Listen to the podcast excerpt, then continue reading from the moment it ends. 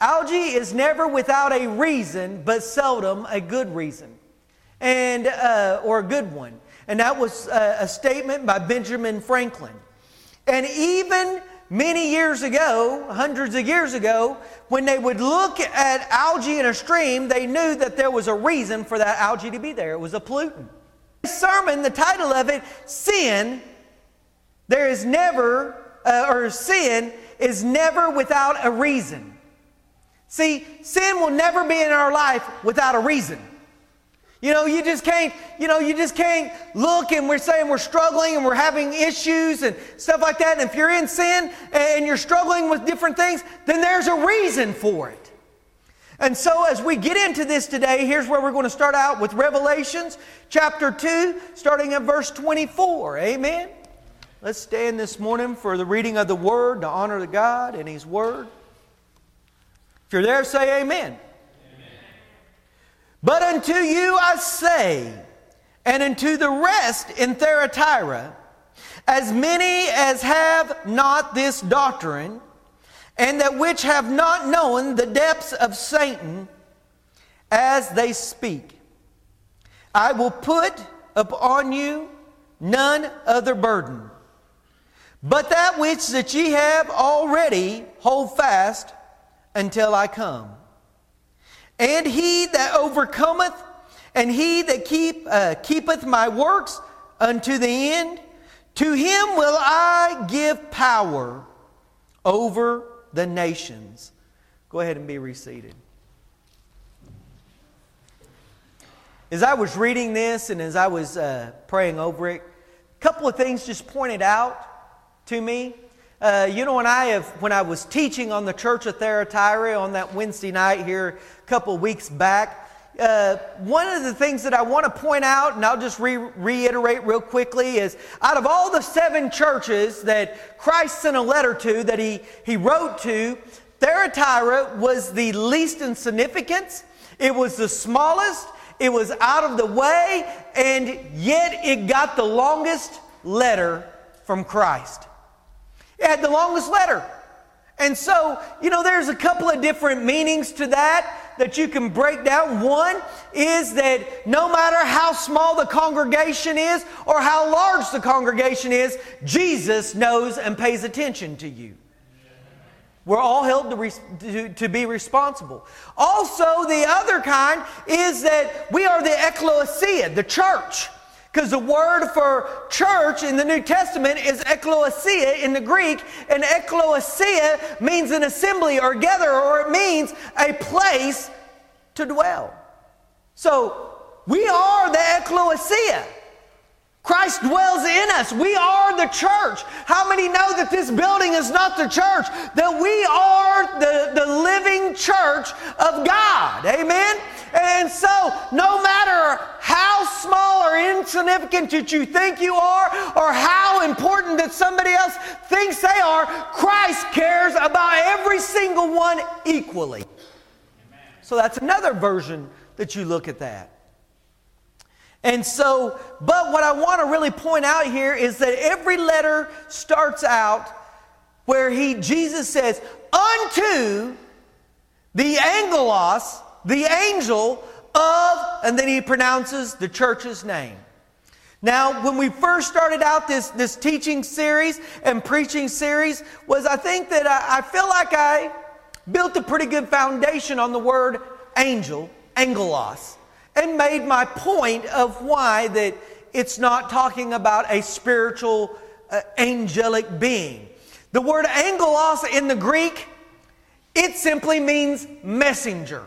It was used in the Greek to describe a pastor, a bishop, it described leadership, and it also described a messenger.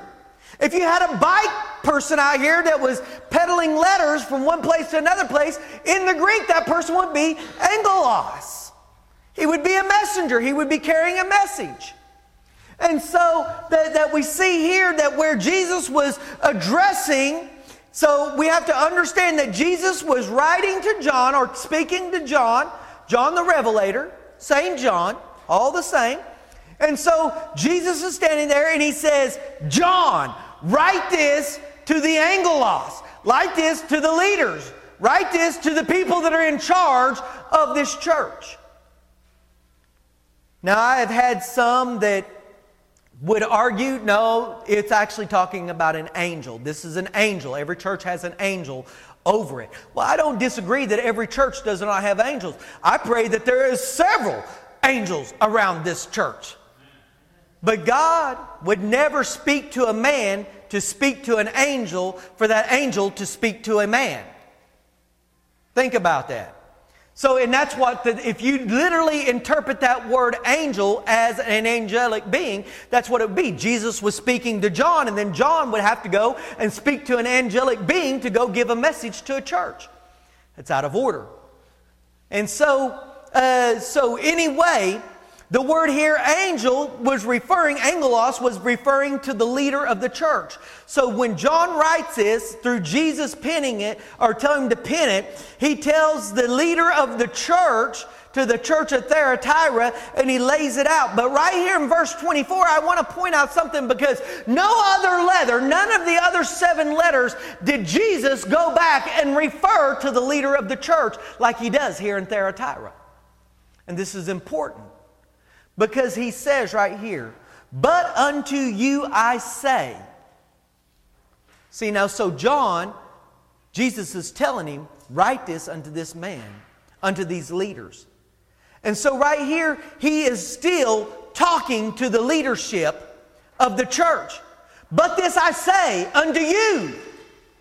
So he's saying, unto you and the rest of the church that is in Thyatira. So we look at this right here that there was a remnant in Thyatira. Their leadership was standing on solid ground. Their church was standing on solid ground. But yet the letter was to the spirit of Jezebel, to the ones that were giving false teaching and false doctrine in the church.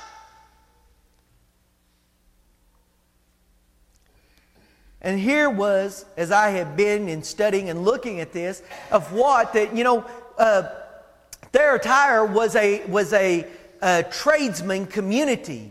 It was a manufacturing community. And so that they had what they called a trade guild, which they were the first ones to basically build a form of union. The trade guild was a form of union in the ancient world. All of the merchants, all the craftsmen, and all the tradesmen come together and they set up a set of laws of how they were going to govern businesses and employ people. And so, uh, so, but here it was that they had this trade guild, and what Jezebel, or this person that was identified as Jezebel, was saying, it was all right to get involved in all of this sin because what the trade guild was doing was they would have a business meeting, and the business meeting would turn into an improper, immoral event that, that involved uh, uh, a lot of uh, uh, immoral sexual activity, a lot of drunkenness, and, and a lot of perversion that was involved in it. And so, what this person was teaching was it was all right to get involved in all of this. God's grace is greater than anything that you're going to face. Get involved. God knows and He understands. You have to be a part of the trade guild to be able to make a living, to be able to come back and be able then, once you get your living, you can sow into the church. And when you sow into the church, you can grow the kingdom of God. That's what this person was teaching. Now, we look at that and we think, well, that's ludicrous. That's crazy. But I just want to point out real quickly that there is nothing new underneath the sun. Because I have seen today, I have literally seen people lose their foundation with Christ over 50 cents an hour. Over 50 cents an hour. I've seen them come in and say, Look, Pastor, God has blessed me with a different shift, and I'm going to make 50 cents more an hour. And I said, So you pray about it? And, I, have had this conversation more than once with different people. And I said, So you prayed about it? Are you sure this is what God wants you to do? Oh, yes. And I mean, we're talking about people that was on fire for God, that was working and serving. God was blessing them in every facet of their life. But yet they go, Yes, God knows that God has, He's opened up this door. And that would be nearly the last time that you see them.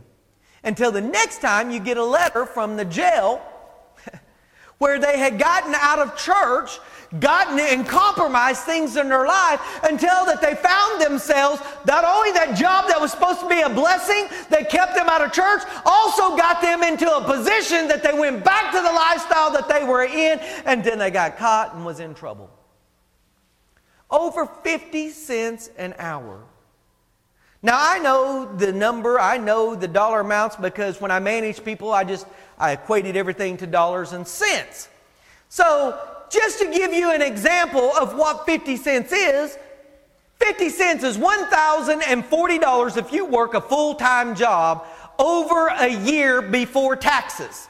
So somebody is willing to compromise all of their walk, all of their, their, their relationship with Jesus Christ over uh, 50 cents, which is $1,000, $1,040 over a year's time span before taxes. Now you let the government whack at that and whittle at that at a rate of 38%.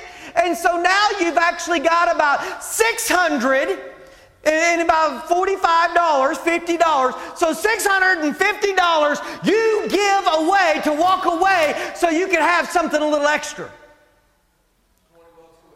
Yeah, 20 bucks a week. You see how that that spirit, that Jezebel spirit that was teaching, how that that was okay to get involved in these activities was okay because you would have more money to give back to God. But yet, in fact, the whole purpose was to draw you further away from God than you ever had been before because you were getting closer to God. See, the devil is very crafty and he's very tricky at what he does.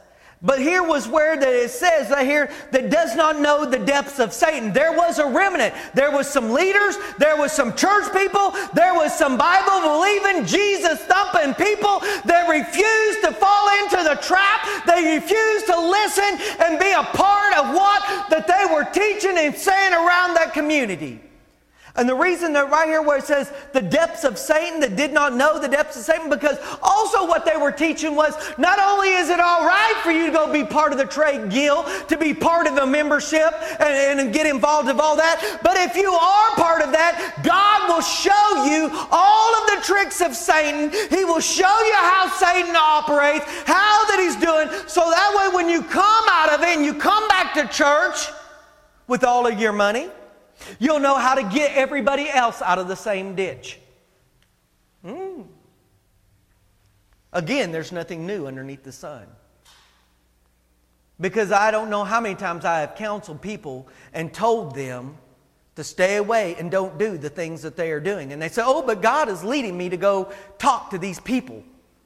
And again, that's the last time that you see them because they go to witness and talk to them people and they never leave the ditch again. So we see here that, that, that God does not need us to go get in the ditch because I've heard people even, you know, I do recovery ministry and I've heard people come in and tell me and say, oh, but pastor, you know, I really believe that God sent me into the jaws of hell and I experienced all this life so I could come out and have a purpose to go spread the gospel and pull other people out. Well, I'm just going to share right here James 1 and 13 because this is my favorite scripture to use to people like that. Let no man say that when he is tempted that I am tempted of God, for God cannot be tempted with evil, neither tempteth he any man. Hmm. God is not going to draw you into a life of destruction so he can pull you out of it so you can go tell other people. When you look at it like that, it's kind of foolish. But you would not be, you would be surprised of how many people think this. But I am going to tell you, I serve a holy God. I serve a just God. I serve a loving God. And then in Romans 8 and 28 says, All things work together for the good of them that love God, are called according to his purpose. I'm going to tell you right now that God had a plan for me. He had a plan for me before he scattered the stars into the universe. God knows you. He has a plan for you. He has had that plan before he ever set this world in motion.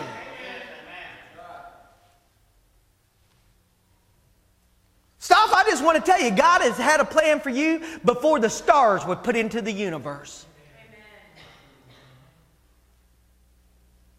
Now, through my own ignorance, through my own free will, through my own stubbornness, I went my own way, doing my own thing, making my own choices against what God had perfectly planned for me. And I got myself into that ditch. Now, here's the thing God loves me so much, and His grace is so powerful and strong around me that it is able to take all of the things that I've done wrong and still use me in that plan for His good. That is what that God does in our life. God does not and will never lead you into a ditch so you can lead somebody else out of a ditch. Then that's saying that the God we serve is an evil God because he uses evil to save people from evil. And God cannot do that. Can I get a witness? All right. Some of you say, you don't all have to do it, but just some of you say, Pastor, I love you. I appreciate that. Well, you can stop now.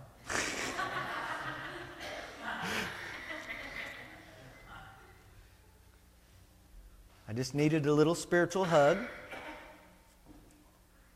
But see, we go on into verse 14 here at 1 John, I mean at, at, James chapter 1 on verse 14. He says, and he tells us why that we are drawn out into temptation. It's our own lust that is inside of us. Our own desires is what draws us away and puts us in the trap. It is not God that draws you away. It is our own lust, our own desires.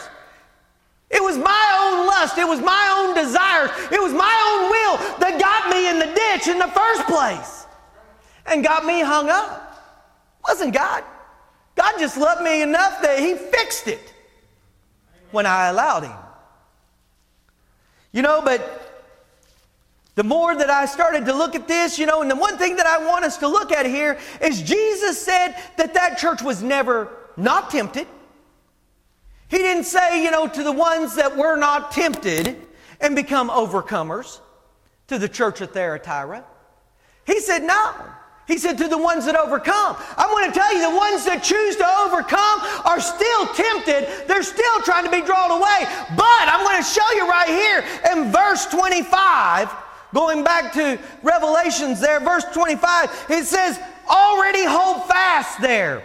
That word hold fast right there is krateo in the Greek. And what it means is to have a power or be powerful. It also means to become or to get powerful. But that which that ye get powerful, become powerful till I come back. So that tells me that there is a power, there is a strength that will overcome us. That when temptation comes, when the enemy comes knocking on the door, there is a power that will overwhelm me, that will pick me up, that will guide me through the temptations and attack of the enemy if I will simply listen. You know, the Word of God tells us that with every temptation, that God is faithful to make a way for us that we'll be able to bear it, and He'll make a way of escape for us. He will make a way out for us. You know, I was, uh, as I was putting this together, we're going to go to Deuteronomy chapter 12, verse 1. And uh, very quickly, I'm just going to lay a foundation, uh, some teaching on the book of Deuteronomy. So if you don't know much about the book of Deuteronomy, you probably need to get out a pencil, an ink pen, a crayon, a booger, some earwax, or something like that, and some paper, and write this down. And uh, so, whatever that you have to mark with, uh, it will be beneficial to you. But uh, the book of Deuteronomy, that was the last book that Moses wrote. How many know that the first five books of the Bible is called the Torah? Uh, it's the Hebrew Torah. And Moses wrote the first five books of the Bible, which is the Torah. The Deuteronomy, book of Deuteronomy, was the last book that he wrote. Now, what the book of Deuteronomy does is, is it reiterates everything in the first four books. Exodus, Leviticus, uh, it, it, even goes back and hammers on uh, uh, uh Genesis. But anyway, it, it's laying out all of the foundation now, all of, there is uh, numerous scholars and theologians that will all agree, and when you read the book of Deuteronomy, you can start to see this when you have this understanding that the book of Deuteronomy was written as the children of Israel were on the banks of the Jordan, fixing to cross over into Canaan land. And so Moses knew that he was not going into the promised land. He knew that he was not, that that right there, that riverbank on the Jordan was as far as he was going. God had already spoken into him. He already knew that he wasn't going. And God had already told him, I'm fixing to take you home. And so, the book of Deuteronomy, if you want to just see how supernatural and wonderful that God is, that all of them kind of concurred that the book of Deuteronomy was written in one day. That Moses wrote the book of Deuteronomy in one day. 20 something times Moses notes on this day. He was noting a very specific day. On this day, and then he gives the, the instructions. On this day, God would command, or God commanded us, and on this day we will do this, and on this day we're doing that. And he keeps over and over and over referring to this day. And then when he finishes the book of Deuteronomy, he goes up on the hill, hides up in the cliffs, and, Jesus, and God takes him home. And the reason for that was this book of Deuteronomy was the instructions that was given to Joshua to carry out of what they were supposed to do when they went into the land of Canaan. And picking up with that in mind, verse 1 on chapter 12, it says, These are the statutes of judgments which ye shall observe to do in the land which the Lord God of thy fathers giveth thee to possess it all of the days that ye live upon the earth. How many days?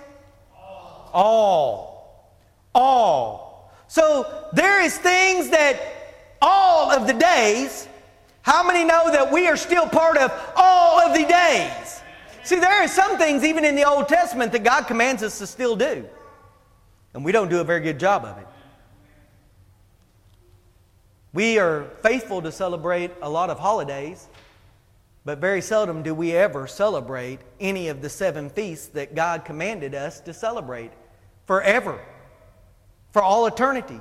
You know, when we come, even through the thousand year millennial reign, and even when we get into the throne room of God and we're in heaven, in the new heaven and in the new earth forever and ever and ever, these seven feasts we'll still celebrate because it says for all of eternity.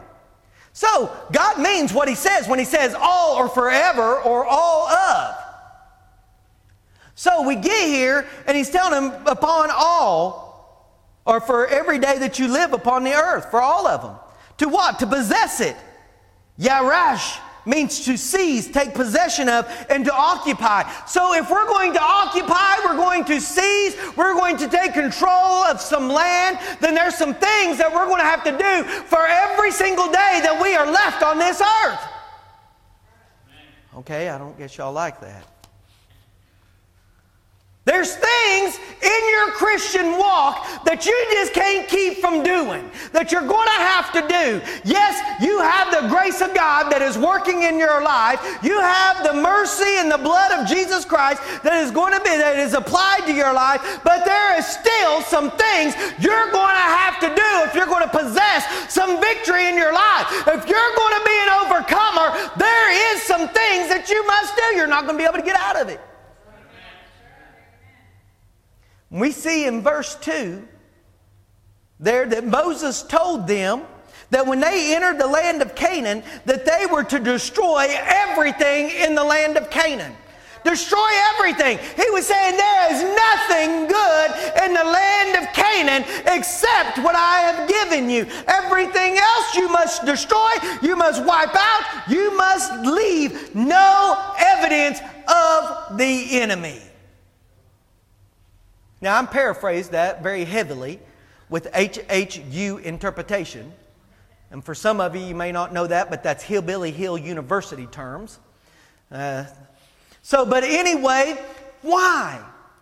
Why did God tell them to go into this new land and wipe out everything? He told him, He said, You tear down every idol, you tear down every altar that is, uh, on a high place, every beast, every animal, every woman, every child, every man, you wipe it out. Now, I've had some come and say, This is exactly why I don't serve God. Because anybody that would command to destroy anything and anybody, any woman and child, I ain't serving them. And I just simply tell them that they don't understand God's love. See, because what Moses, God showed Moses right here of why that they were to clean and purge the land. Moses, God showed Moses that they were Satan worshipers, that they were baby sacrificers, these people were sacrificing their children.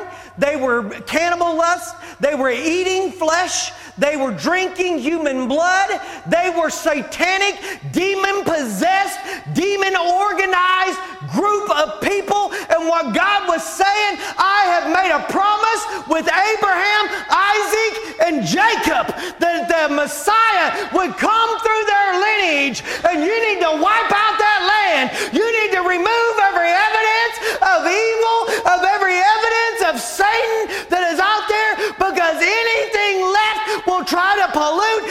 destroy the promise that I am sending through your lineage. Now we know that the children of Israel did not do what God commanded them.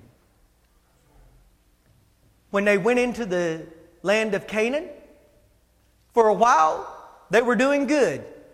They were conquering and destroying and tearing down, but Satan found some access. And when he found that access into some of the people of the Israelites, they started to compromise. And as they started to compromise, they lost battles.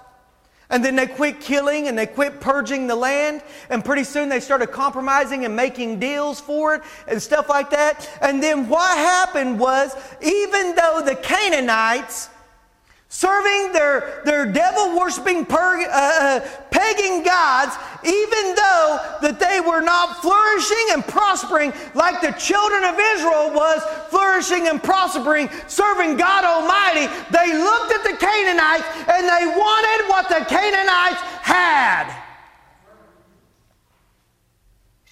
And they left God, the God that led them out of Egypt, the God that led them across the Red Sea, the God that put clothes on their back that would not wear out, the God that put shoes on their feet that would not wear out, the God that fed them from heaven, the God that gave them water out of a rock, the God that led them by a cloud during the day and a pillar of fire at night, the living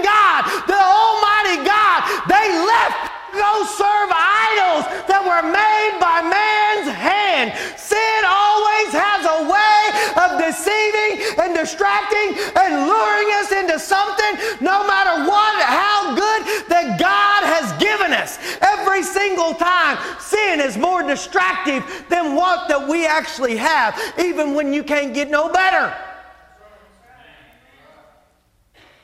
I'm going to tell you how sin works. I grew up in old time holiness church where that the mark of holiness was how high you could get your bun, how long your dress could be, how long your sleeves could be on your shirt.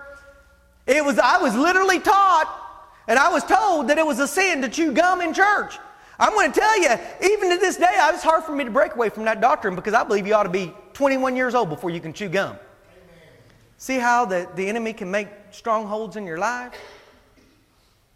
So, but, but anyway, you know, I was taught that you had to live and act a certain way. And then when they come in there and they would talk and they would preach, and, and to a nine year old kid, they said, Serving God is fun. Serving God is a blast. And I'm sitting there on a pew at nine years old and thinking, This stinks because I can't go to football games, I can't go to basketball games, I can't go to the show, I can't watch TV, I can't listen to the radio, I can't do any of these things. You tell me at nine years old that this is fun?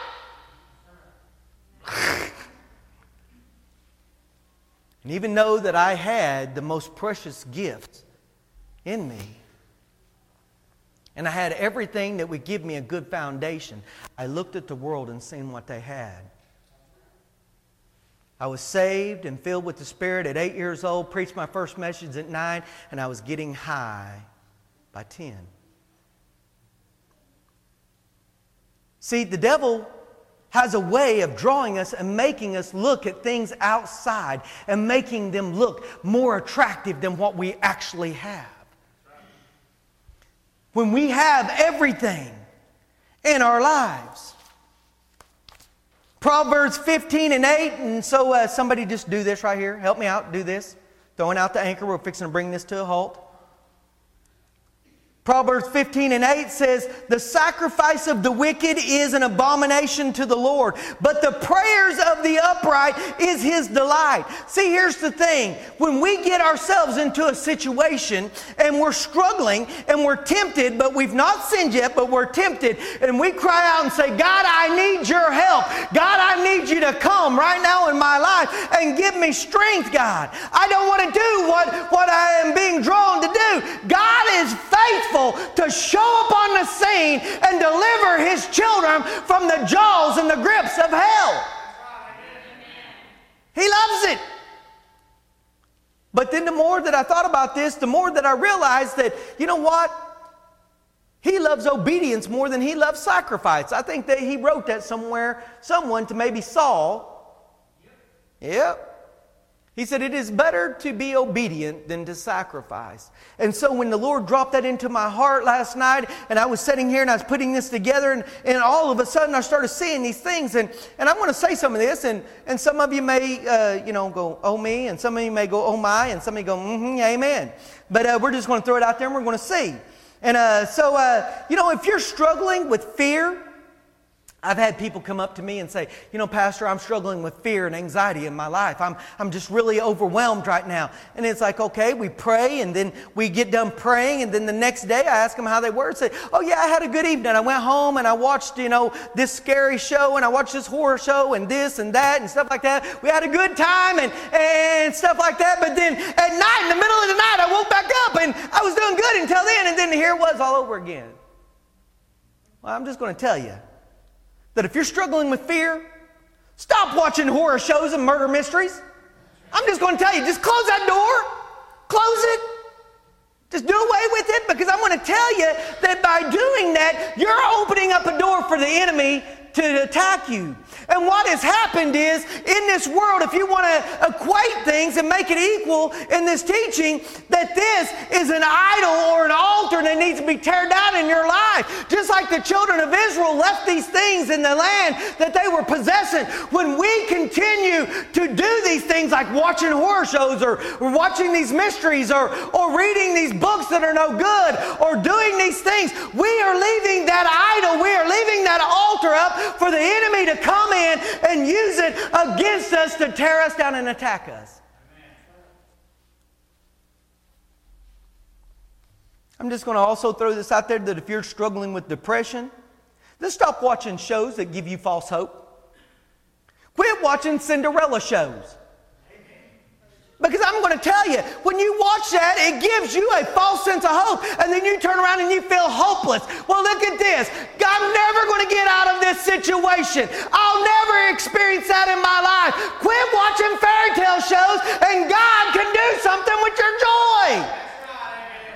Your joy does not come by what you see, it's what you feel, it's what you experience from the living God. Now, here's one that I had some that just kind of cracked up last service, but it is what it is. So I'm just going to tell it. I've went in with someone before and I they called me to their house. I went in to pray for them. And they told me, said, Pastor, I got a bad report from the doctor and I really need some prayer. I said, okay, let's pray. I said, what is it? And they said, well, you know, my diabetes is out of control. My, my uh, cholesterol is out of control. My heart is, is not doing real well and stuff like that. And they said that I need to lose weight and I need to lose it pretty quickly, you know, and so I'm really, I need you to pray that I can lose some weight. And, and you know, the whole time is, is I have a very hard time hearing exactly what she's saying, but the Food Network and the Cooking Channel is so loud I couldn't even hear what she was saying. I'm going to tell you, if you want to lose weight, if you need to go on a diet, then don't watch the Food Network channel. Don't watch Cupcake Wars of where they're cooking cupcakes all day long and then sit there and say, I can't help quit eating a dozen of cupcakes. The devil keeps tempting me with cupcakes. Close the door, change the channel. we laugh, but that was real.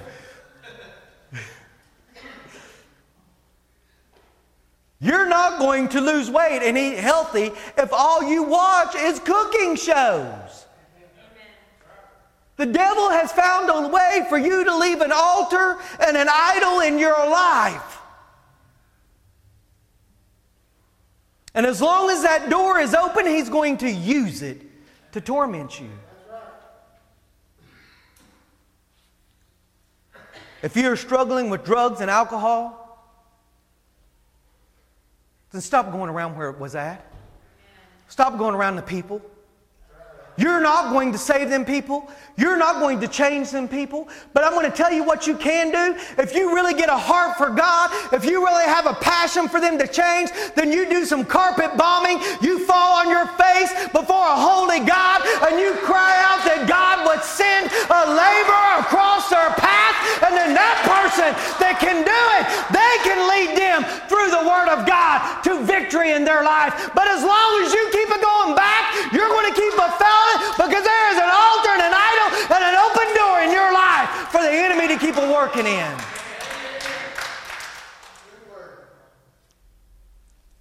You know, uh, in this neighborhood, in this neighborhood, within four or five houses in, in any direction, I have went and knocked on doors and went into the house to pray for them and to visit with them and ask them if they need any prayer. And as soon as they find out that I'm the pastor here at the church, they start trying to hide their bag and their stash and their rocks and their, their needles and their liquor, their mixed drink, their beers. They start trying to put them behind the chairs. And I'm going to tell you, going in there doesn't bother me a bit. Doesn't bother me. Because God has brought me out far enough now that 20 something years, it don't bother me. I don't care. But see, there is people that we got to be wise enough that we can't go back and do them things. 23 years of grace in my life. But see, here's the thing. Satan don't tempt me with stuff like that anymore because it don't work. And what that I have really started praying in my life is what I God showed me. It's not the things that I do anymore that is sin, it's the things that I don't do anymore that is sin. Hmm. Some of you chew on that for a second. Because you think that you've got this thing whooped, and I'm a good person. I ain't doing anything wrong. I, I don't watch the Food Network show anymore. I turn that thing off. I don't watch scary shows. I don't have any bad people over in my house. Man, I am doing great. See? And the Lord spoke to me and said, Well, what are you not doing? Because that is also sin. Like, what do you mean? Every time that the living God tells us to pick up the phone and call someone and we don't. Every time the Spirit of the Lord tells us to stop by and visit with someone. Every time the Lord tells us to give a word to someone that we really don't want to give to them and we don't. That is sin. We're being disobedient. And that is just having just as much of fault as the other side of it. But I'm going to tell you, God showed me that no matter where that we are in our life, no matter what facet that we are, what pendulum that we're on at that point in time, that Ephesians 1 and 19 should just get you excited in your life. It says, And now that what is the exceeding greatness of his power to usward who believe, according to the working, according to the working, the thing that is inside of you, that is moving, that is activated, that is alive, that is being productive his, of His might and power. Well, see, you know, I told you that that Corteo while ago excited me. I recognized that word. I knew what it meant. And it was a derivative of this word power right here, kratos. There's four words in the Greek that describe the word power. There's ischus, which is mighty, which means ability, force, strength, might, and power. In the New Testament, this word is translated as power also.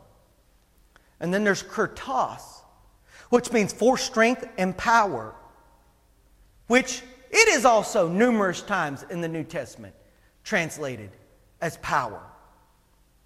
But when these two words come together, what that the Spirit, what Paul was trying to do through the Spirit of the Holy Ghost was tell the readers, tell us of just how great and mighty and powerful that this thing inside of you is working. You know, when John wrote that greater is He that is inside of you than He that is in the world, what he was saying right here, Paul was saying that no matter how much demonic forces are out there, Spirit of the working Spirit, the powerful Spirit, the Spirit that is inside of you cannot even come to measure to what is out there.